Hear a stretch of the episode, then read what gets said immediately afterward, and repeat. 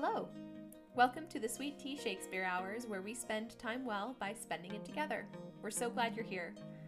Sweet Tea Shakespeare is a theater and music company based in North Carolina that seeks to gather diverse communities around a common table to delight in story, song, and stagecraft. This podcast is kind of like our digital campfire, a place where we come together to share ideas and tell stories. Our podcast has four ways of gathering and sharing those ideas and stories. You're currently listening to the Cocktail Hours, Sweet Tea's very own virtual happy hour.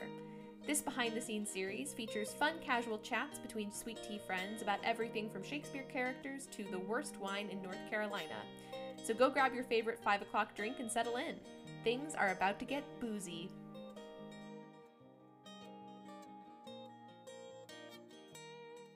Hey, friends. Thanks. Hello. How's it going? It's going. I'm in the hangover stage of of the holiday weekend. I don't know about you. And of the semester. Yeah. yeah. Are y'all done? Um, I'm I actually am all done. I turned in my final grades today. Uh, and uh, you know, so like my my actual work is actually done for about eight Yay. weeks. so That's that's great. exciting. That's very exciting. How does it feel? Um, it doesn't feel like anything yet. I'm like in the uh, like the zombie phase, you know. Sure. Um, but uh, uh, maybe Thursday it will feel like something. It'll settle in. Yeah. Yeah, I have a. I feel like November's been a very strange month um, because most of it seemed like it flew by. Like it seems Yeah, like it seems like yesterday it was Halloween, but then once Thanksgiving happened, now I feel like I can't believe it's still November. I feel like time, Yeah. time since Thanksgiving has like elongated now for me. I Yeah, just I feel feel like that. yesterday. I feel like yesterday was March. Yeah, We have tornadoes. We had tornadoes in our state today. I saw yeah. that. That was uh that was nutty. And it's it's blowing like uh like Wizard of Oz levels outside. It's very cold. I mean, it's not even cold, but the wind is cold. It's going to drop like today, it was like 70 degrees, and it's going to drop down to like the 20s overnight. I'm not looking forward to it. Yeah, can we even use the adjective nutty to describe anything in 2020 anymore? I feel like it's lost all its meaning now. It's just a whole bowl of nuts. Yeah, like it's it's that that christmas stocking that you got as a kid and you're like ew why? But it's all like the brazilian nuts and the whatever the weird white nuts are. Sorry to anyone out uh. there who's Brazilian or enjoys macadamia. i have nothing against brazilians. Don't enjoy their nuts. Also they're really hard to crack. And that's not what you want in your stocking. No, when you're a kid, that's yeah, definitely not. when you're a kid sorry my santa that one year don't know what santa was thinking Um, so before we even started the call, we were laughing about how this is a cocktail hour, um, and today we're going to be talking about recipes for great plays, like what are the ingredients to a, a great cocktail of a story. And none of us are drinking cocktails. We've sort of failed our own premise today. I'm drinking water. Jessie's drinking ginger ale. Jeremy is drinking I don't know what the blood of his enemies. Um, the blood of my enemies. I've had I've had plenty of caffeine earlier in the day. So I'm doing just fine. Yeah, Um, and I will be drinking something warm before we begin rehearsal here in a bit. So, you know, I'll make it. great. And and as far like I have I have other kinds of cocktails in my bloodstream. They're all legal, but I have cocktails in my bloodstream, and they're doing okay. That's what I would say. Fair enough. They're doing okay.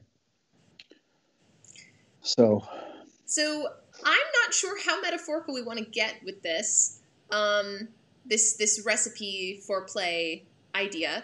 Like, are we going to be using actual like food and beverage ingredients that remind us of things, and then like make real cocktails, or are we just talking about like the the kinds of themes that we would find in a great play?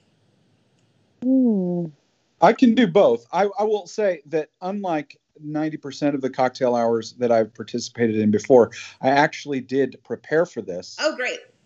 I wouldn't say I, I don't want to oversell it, but I have I, I do actually have an answer for a cocktail uh, tied to at least two plays. So um, this the, the, the play should be uh, uh, self-apparent. It is the Scottish play, and so you just take you take the glass of scotch, and you you add bitters to it. If you've never had bitters before, you should get some. They're Ugh. really good. No. You get bitters, and they actually, as it happens, there there are blood orange bitters.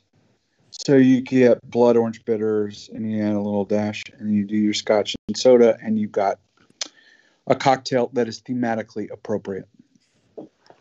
I like the inclusion of the soda because soda is carbonated, and I feel like you need something something bubbly Mhm. and or fruity to represent the humor in Mackers because that play is so fun. Plus the the the Bubble, double double bubble. toilet trouble Yeah. bubbles. Yeah, yeah, Absolutely. that's a good. And one. if you serve it in a glass with a mirrored bottom, I mean, I think you're you're all the way there. Ooh, that would be fun. I've never seen a glass with a mirrored bottom. Neither have Have I. you? I mean, we c- you know we could make one We can make our thing, custom like while we're dreaming. I mean, there are certain drinks that require certain glasses, so this could be one of them. Yeah, Could be. Mm-hmm. I am not a fan of Scotch or bitters, or the play Mackers, but that is a very good. That is a very like well made cocktail and very like thematically resonant. So, yeah, ten points to Jeremy. I I find that I can drink it. scotch about three months out of the year. It has to be cold, like the weather has to be cold. Mm-hmm. Because if you're going to imbibe smoke, like in North Carolina, you imbibe smoke all the time because like barbecue is all over the place. Sure. But, Uh, like, y- and you smoke- imbibe it whether or not you desire to. Yeah, it's like the, these tiny little windows, and like I've been to Scotland. I have had the scotch there. It makes sense because like the weather invites it. Mhm. and and so but but it does not make sense in in other places like it makes sense there. And so i can sort of justify it from about now until like mid-february and then and then it's over. Sure. then you're done. Scotch season is over. Um um i like the scottish play. Um so you know Do you feel like there's a time of year to do the Scottish play, like in the same way that there's a time of year to drink Scotch? Um i think it does better in the winter uh, for reasons i can't explain Mhm. but I, I, I, um, I did it in the summer in grad school. I directed two productions at the same time. That was a bad idea. Um, but I did it in the summer, and uh, it was, you know, it was okay. But um, I think I think the productions I've I've seen and enjoyed most have of that show have been in the winter. hmm What was the Ours was in the winter. What was the other play that you were directing alongside it? No, I was directing two versions of the Scottish play. Oh, Oh, why? Where like like well, it was for my it was for my MLit thesis project. Okay. So I staged one like it was at the Globe and one like it was at the Blackfriars, and um, we it was the same cast in both shows, but they switched roles.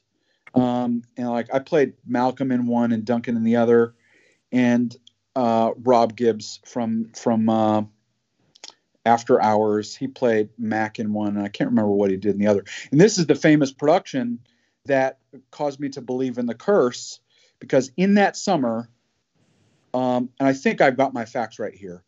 Um, Rob, um, like shredded his ankle.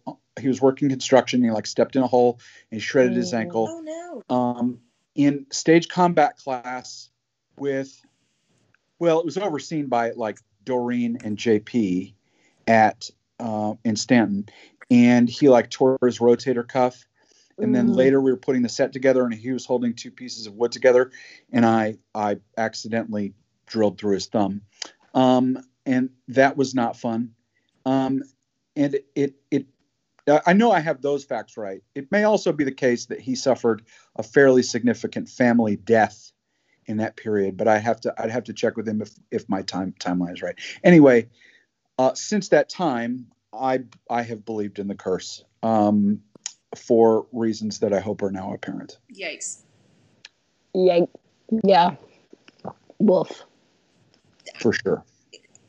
irrelevantly, Malcolm is my favorite character in Mackers by a country mile. I absolutely love Malcolm. I don't know what your cutting was like, so I don't know how much of him you kept because he's not particularly important to the plot. But his scene with uh, Macduff and then Ross is one of my favorite scenes in Shakespeare. It's great. It's I so love it, and it's so hard. It's a it's a tough nut to crack. Yeah. Um, but as soon as you do, it's like delightful. Oh, it's so it's so funny. Yeah. I saw So so you the know, one that the National Theater did with Rory Kinnear. God, what, one year, two two years ago now, and um, they like they they cut the Malcolm scene to shreds because that production took itself so seriously that presumably they didn't have room for the the abject hilarity of Malcolm's lust monologues, but. I was so I was so upset. I was like, you kept everything that was boring about this play, and you cut the like the jewel that is that scene, um, because the way that scene veers from like perfect bonkers comedy into the like the tragedy of Macduff finding out about his family. Like it's just to me, it's one of those hairpin turns that only Shakespeare could really accomplish. for a long time, it was my favorite. Um, I I also have played the Scott himself in a production that was pretty fun here in town at the Gilbert Theater. That was a lot of fun. You know, Mhm. it's it's maybe my favorite of those kinds of roles. You know, the Hamlets and the Lears and the Iagos and and those kinds. It's probably my favorite of those kinds. Mm. You know. Yeah, I saw Seven. I did see uh, several years ago. I saw uh, Ethan Hawke in the Lincoln Center production, Oh yeah, and I liked it. I think I liked it more than I was supposed to, based on what I read and other people's reactions. But I, I, I had fun. Have your own reaction.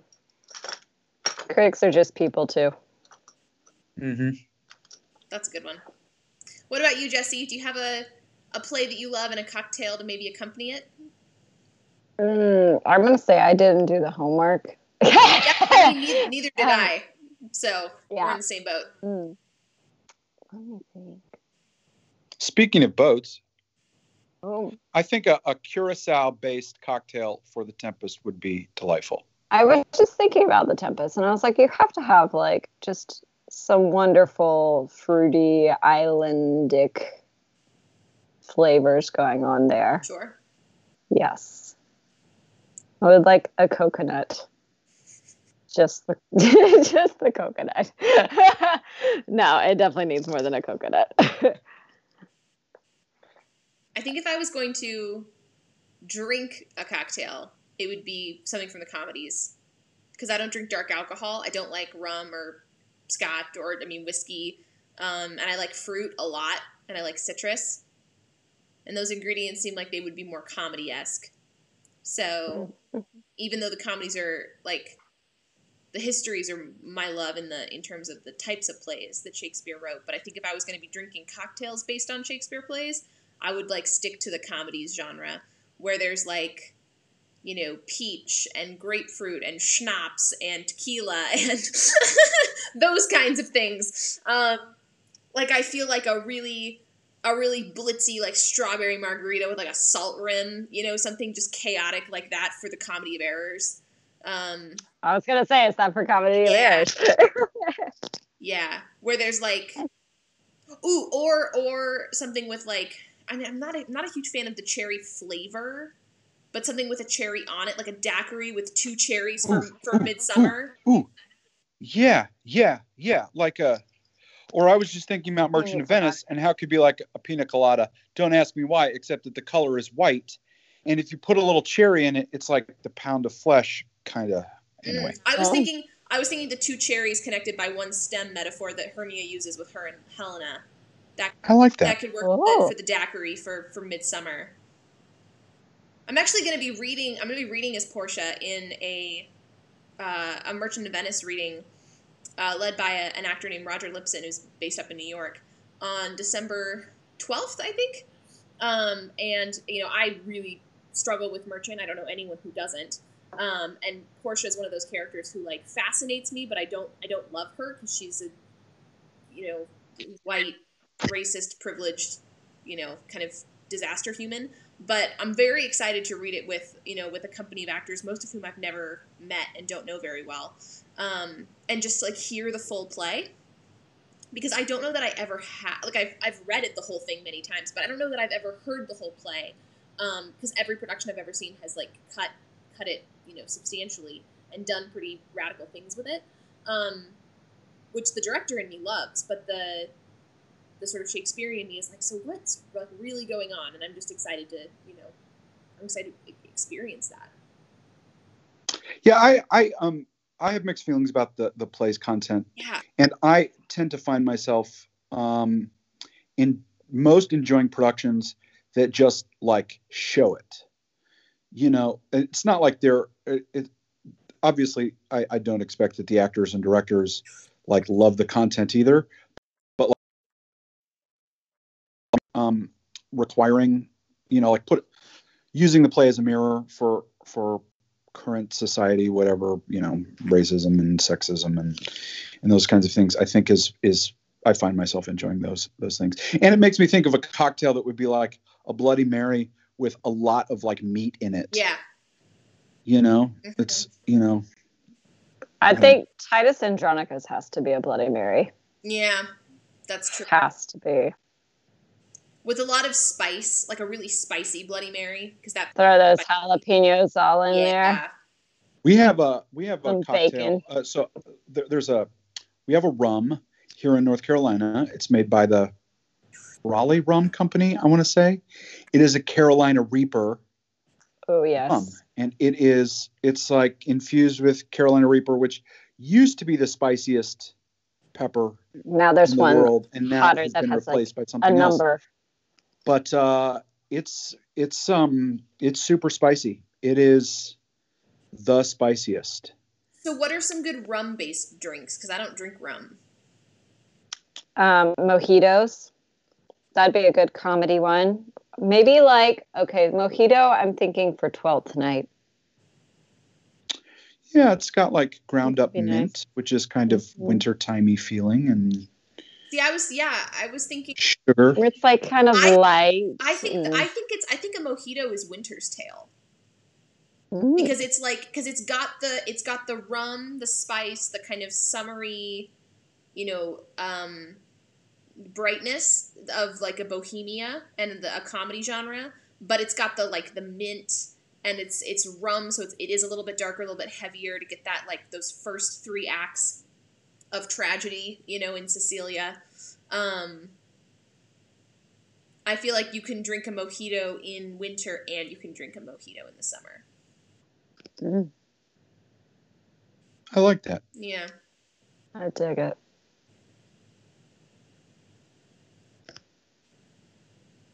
Now I just really. And now I've run out of ideas. I just want to get a mojito.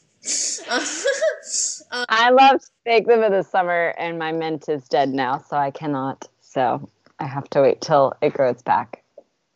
I could just buy mint, but it's so much nicer when it comes straight out of your yard. Yeah, that's true. Something special.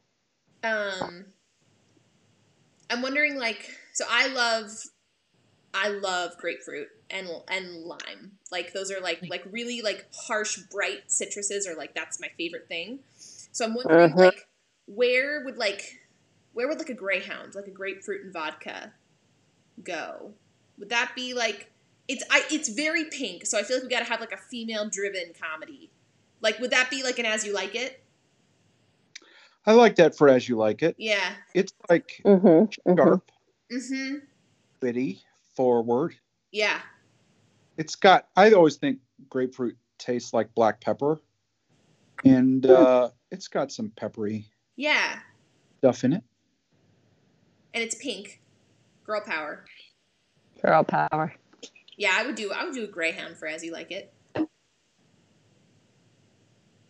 I think a lot of um uh I'm working on you know a lot of restoration right now and I feel like a lot of those cocktails would need to have like champagne floats on top, you know?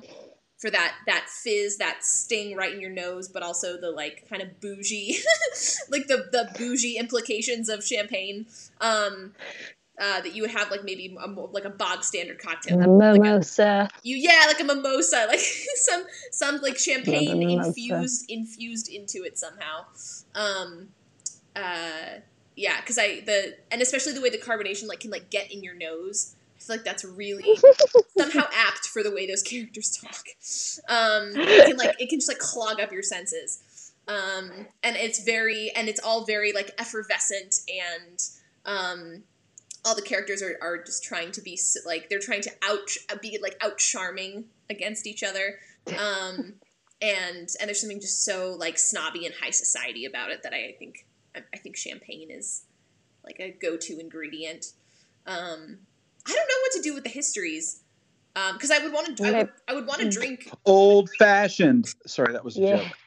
yeah honestly I mean like uh, they, in the Henriade they're always talking Uh, about maybe. Falstaff's always talking about sack so like I do think wine you know like a like a mulled wine or like a cider for some of those Mm. some of those older ones King John has always struck me as a guy that would drink like burgundy wines like all the time like he would be so snobby about his wine collection um, Speaking of wine, I had a very good one for my birthday.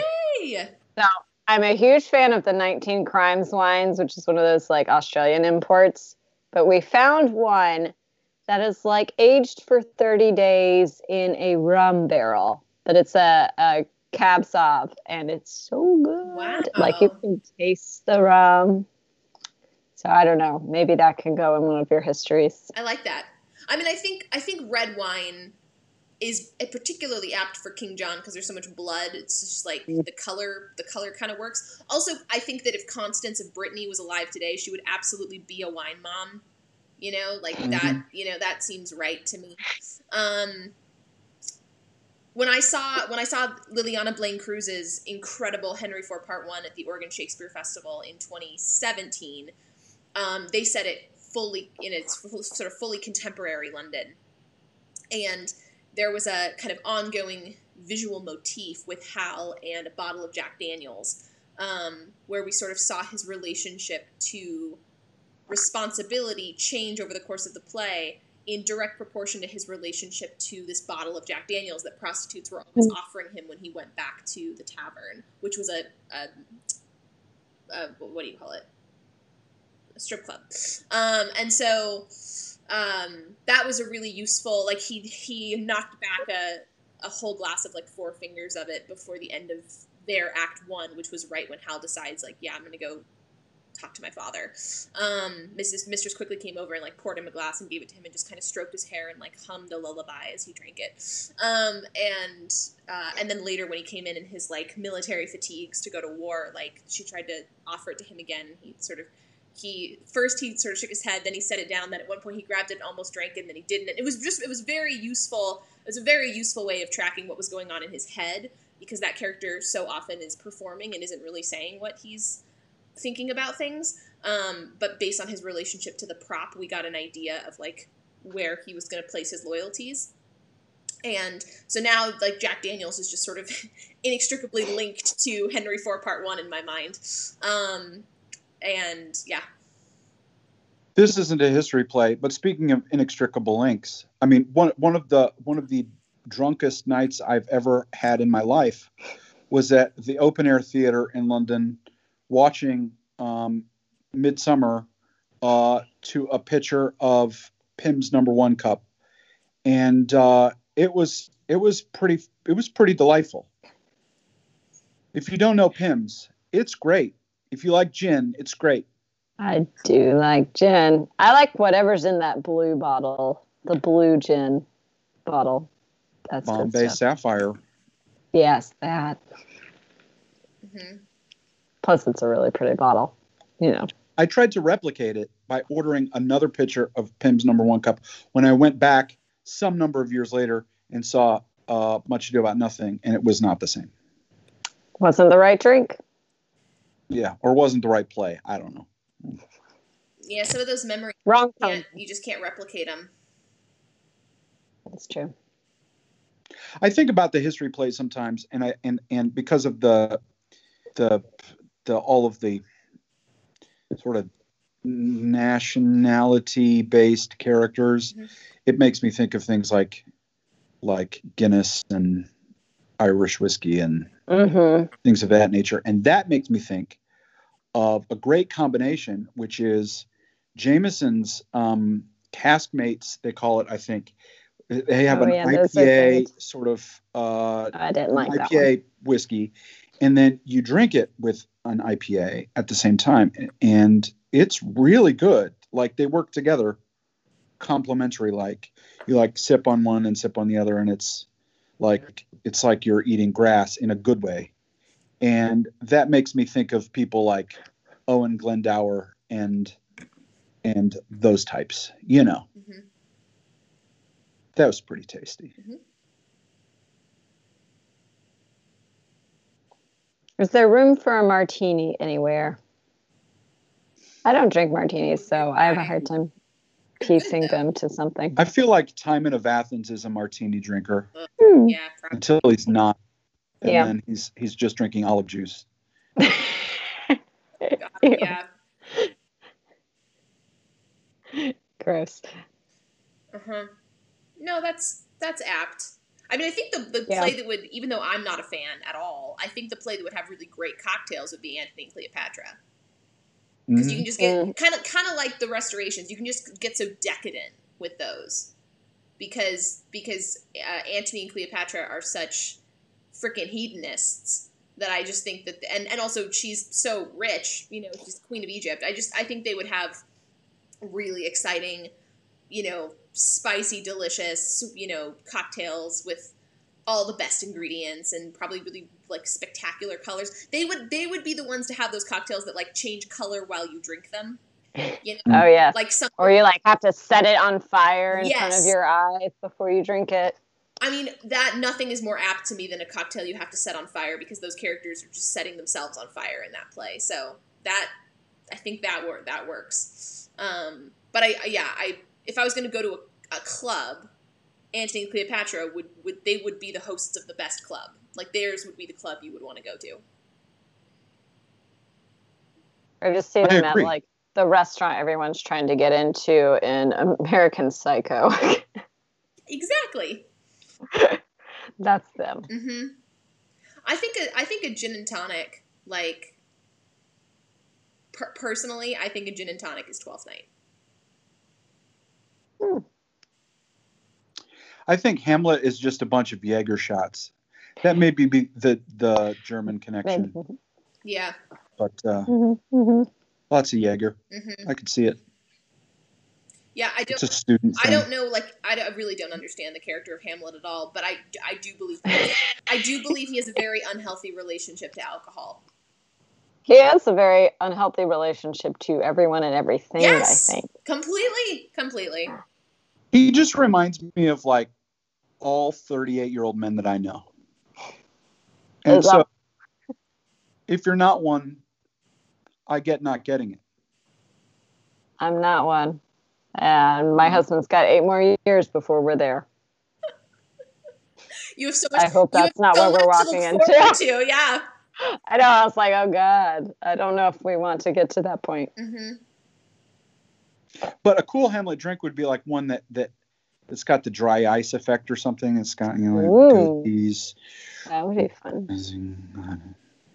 What are other plays with magic? I feel like dry ice. You you need something kind of magic. Julius Caesar would be great. Would be a great one. Yeah, Lots of ghosts in Lots of Julius ghosts. Caesar, that works. Mhm. hmm and it's just a cocktail with like lots of those swords like poked into. You put like the cherry and like the little sword. Yeah, but you have like eight in there. Yeah, Eight like little fill the floating swords. Yeah. Hmm They're just decapitated heads. That's really what they are.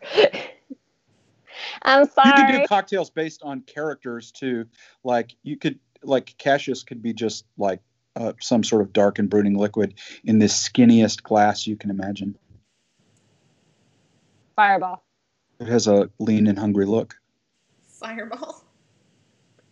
No, I feel like Fireball is like Fireball is Tybalt. Fireball is hot Oh, that's fun. Fireball, Hot you know, sure. like Fireball is is those those like sly Yeah, like the characters. the adolescent characters who have tempers and, and no judgment. and daddy issues. All the cast. specifically daddy of issues like Romeo Laertes. Like Laertes, I think is a is a, is Fireball.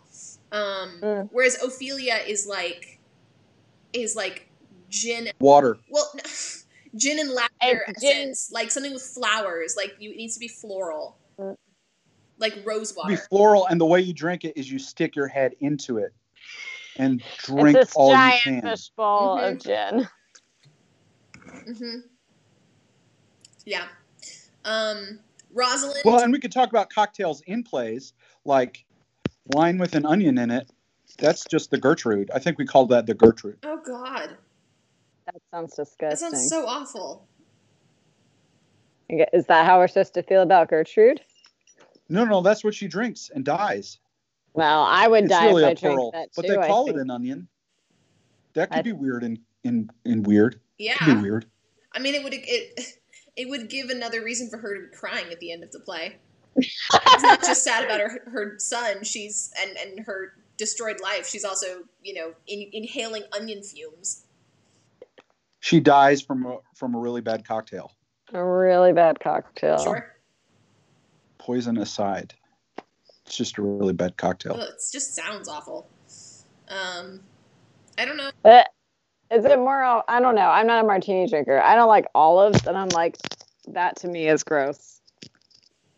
Yeah, I could see martinis to to a degree because of the olive factor in Othello, because that's so Mediterranean based anyway. Mm-hmm. Can you, throw? Or you could just go really Very drunk and do like those fishbowl mixed drinks you get at the club. Yeah, tha- yeah, that's that's that's kind of gross. But that would probably go better in one of those shipwreck, Mhm. one of the shipwreck plays. You could do for for any of those shipwreck plays that take place on an island of a sort. You could you could totally do like a Long Island iced tea and just replace the name of the island with whatever wherever you are. You Nice, know, easy drink. I think a Cyprus yeah. iced tea. Front of house, we're giving you lots of ideas. For once, we're doing gatherings again. I think that all the plays in Italy, and maybe this is just because my mom was in wine distribution, and so Italian reds are like they're very important to my family. But I feel like a lot of those comedies that take place in Italy, you, they just have to be drinking really good, you know, Italian red wine, like some really good Sangioveses. Like I think that in in Much Ado, like there's nothing that would be lost in that play by having Benedick and Beatrice holding glasses of red wine the entire time. I think it might Yeah, add. except I think Benedick probably mixes something stupid in them. Like everybody else drinks drinks them like like wine is supposed to be had, He's but got a Benedick's like walking around with ice cubes in his wine. Yeah, yeah. I think he's. I think sangria is exactly right, Jessie. Like he's doing something. He's he's being he's It's bastardizing he's it. bastardizing. He's finding a way to be blasphemous to the wine itself. Yeah. Um. Two gentlemen of Verona could be like a red blend, right? Two things together, but it's still Italy. Good rosé. I love a rosé. So do I. Um. Yeah, but it could be like a. It, it could be a um. A like a red wine from the Verona region, plus a red wine from the Milan region, and it'd be like a red blend of both.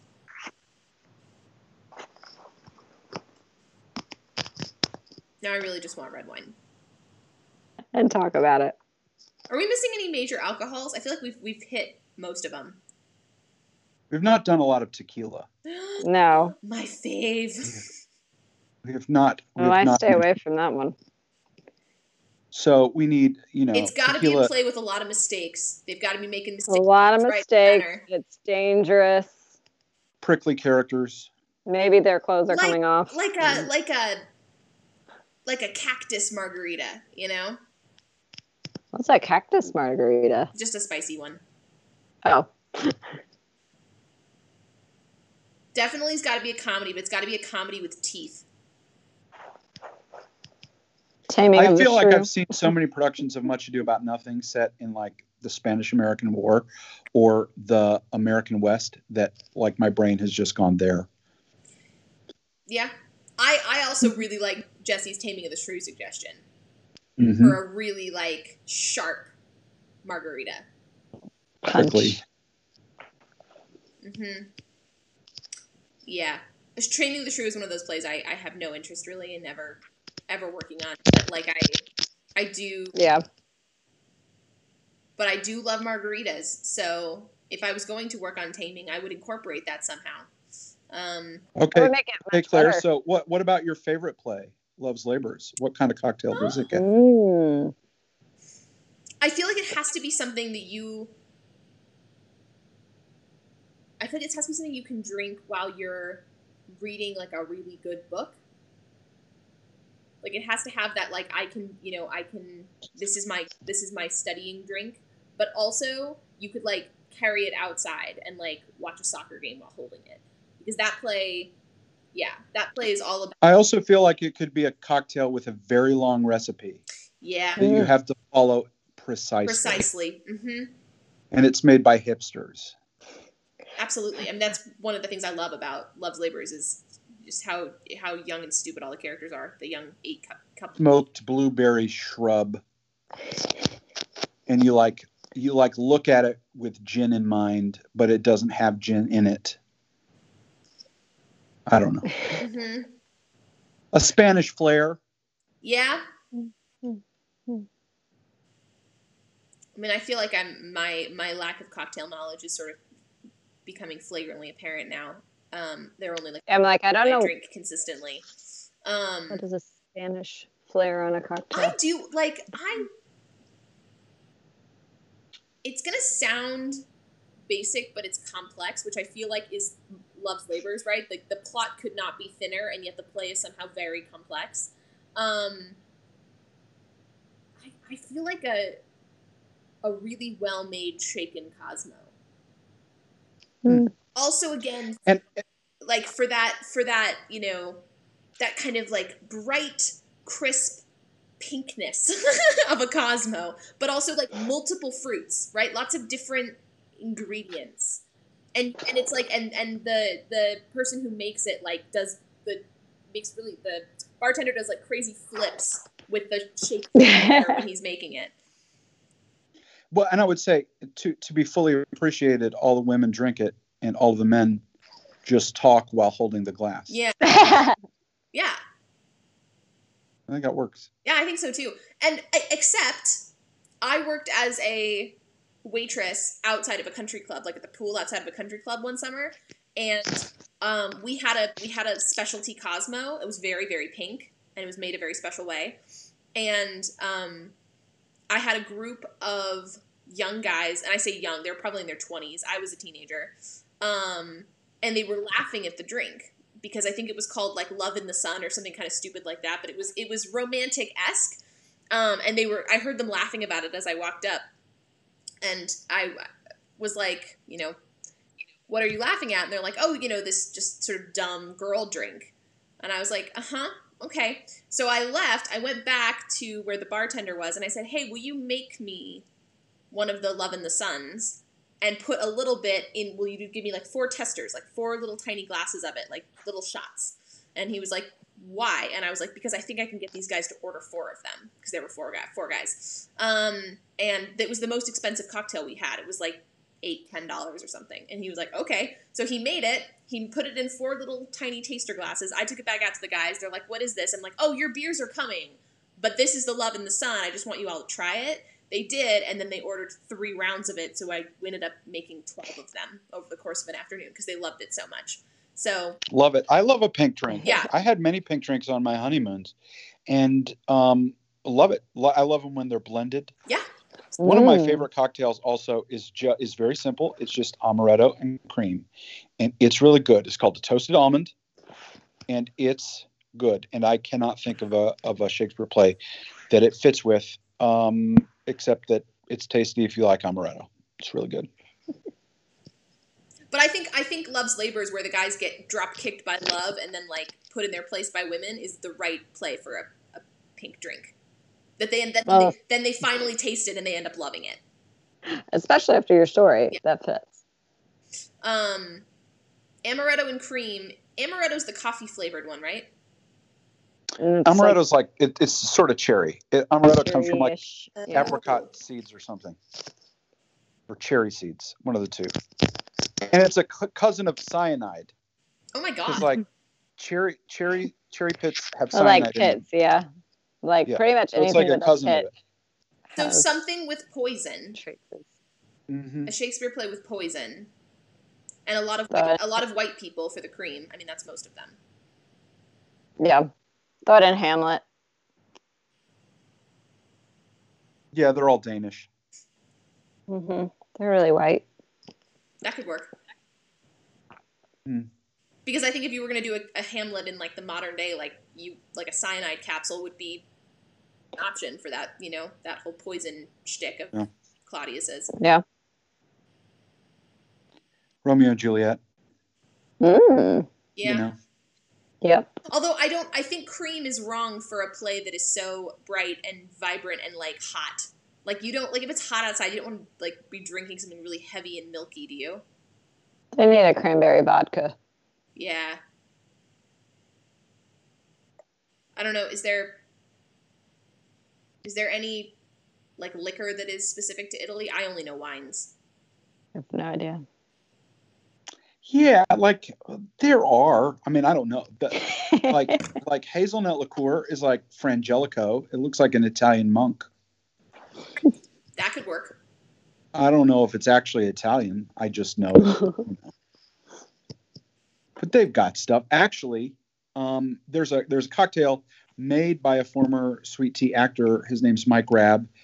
He makes this thing called Sgrappino, S G S G R A P P I N O, and it's like um, uh, limoncello Mm. and lemon sherbet and like maybe a maybe a sparkling wine over the top of it and it's um it's like stupid good it's so good That that so i'm like good. this should be the house cocktail of sweet tea shakespeare when i taste it Oh my god. because it's like perfect it's like lemonade yes. Mm. but it is su- and it doesn't taste like liquor in the best way.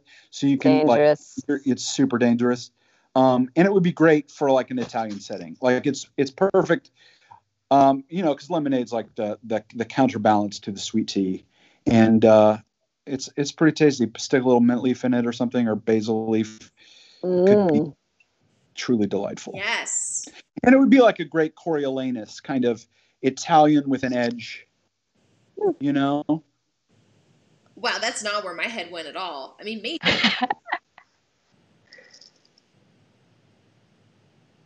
Huh. Yeah. Coriolanus to me seemed just I feel like dark and heavy with Coriolanus. Like Coriolanus is where I would I would be busting out your, you know, your, your dark whiskeys, your amaretto sours. Maybe an amaretto sour. Yeah, I do like an amaretto sour too, Maybe- and that's that's that's like sharp and sweet at the same time. Yeah, maybe an amaretto sour but Coriolanus. some of my some of my impression of Coriolanus has been colored by a lovely production at the Globe, starring a man whose last name was Cake, Jonathan Cake, Mhm. and also starring the actor who played Geoffrey the Butler in Fresh Prince of Bel Air. Mhm. And uh, it's like it's I don't know. I just have a uh, sort of bright, cheery read on that play as a result of the, those two very small things in my past. Yeah, Jonathan Cake is a very warm actor. So I Yeah, he's got he's got one of the best noses ever made on a human being. He's got a great nose. fair enough. It's a great nose. What's the what's the limoncello lime one your friend made? What's it called? The sc- Sgrappino. Sgrappino. Mhm. It's it's just fantastic. Mm, It sounds so good, but I wonder like that to me. It sounds very whimsical. Mm. So I'm, I'm Mhm. thinking, I'm in my head when you said Coriolanus, I was going literally the other direction. I was thinking like a Cymbeline, Oh sure, like a fairy tale play. Lemony. lemony yeah like Mm. like like there's acid there is a, a sharpness and a brightness because it's lemon but also like it's you know it's it's sweet there's sherbet there's the bubbles of you know the the floating champagne like the sgrappino sounds very restoration but it, to me it also sounds very like very cymbeline like i, I would happily Mm. drink that while watching an outdoor production you know of cymbeline I just want to taste it. It sounds amazing. It does It- sound really it's good. really amazing. hmm When he comes back into town, I think he's in California now. I think he live well. He lives in California, but he comes back every now and again. And so next time he's in town after you arrive, I'll have him make it for us. Can't. Sounds great. I think we. I think we made a good attempt at this. Yeah. You covered a lot. We did pretty well. We touched on a lot of plays, a lot of alcohols. I felt like it was a brain exercise for me personally. So yeah, I think that's. I think we. I think we can. We can say that we made a good stab at it and go forth and make cocktails for ourselves now. Yeah, I'm going to spend the week experimenting. Sounds mm-hmm. good. I've been inspired. But first, I'm going to go to rehearsal for Behold. So Have fun. Yeah, I'm. it's Gonna hot go, tough for now. I'm gonna go to a production meeting. So you know, we'll we'll reconvene soon. Jessie, what are you up to? I'm gonna go feed my dogs. 'cause As Nice. Guinness keeps reminding me, it's almost dinner time. Yeah. Well, thanks for being here, both. To anyone who is listening, thanks for watching, and we'll see you next time. Bye. Bye.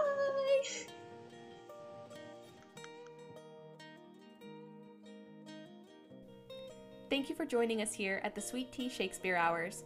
Your support and belief in us keeps our magic alive. We pride ourselves on transforming any contribution into a meaningful one. Whether it's $5 or 20, we will transform it into something delightful. Please visit patreon.com slash sweetteashakes to join our community of monthly sustainers. There are always great surprises and little joys to be found for those who take part.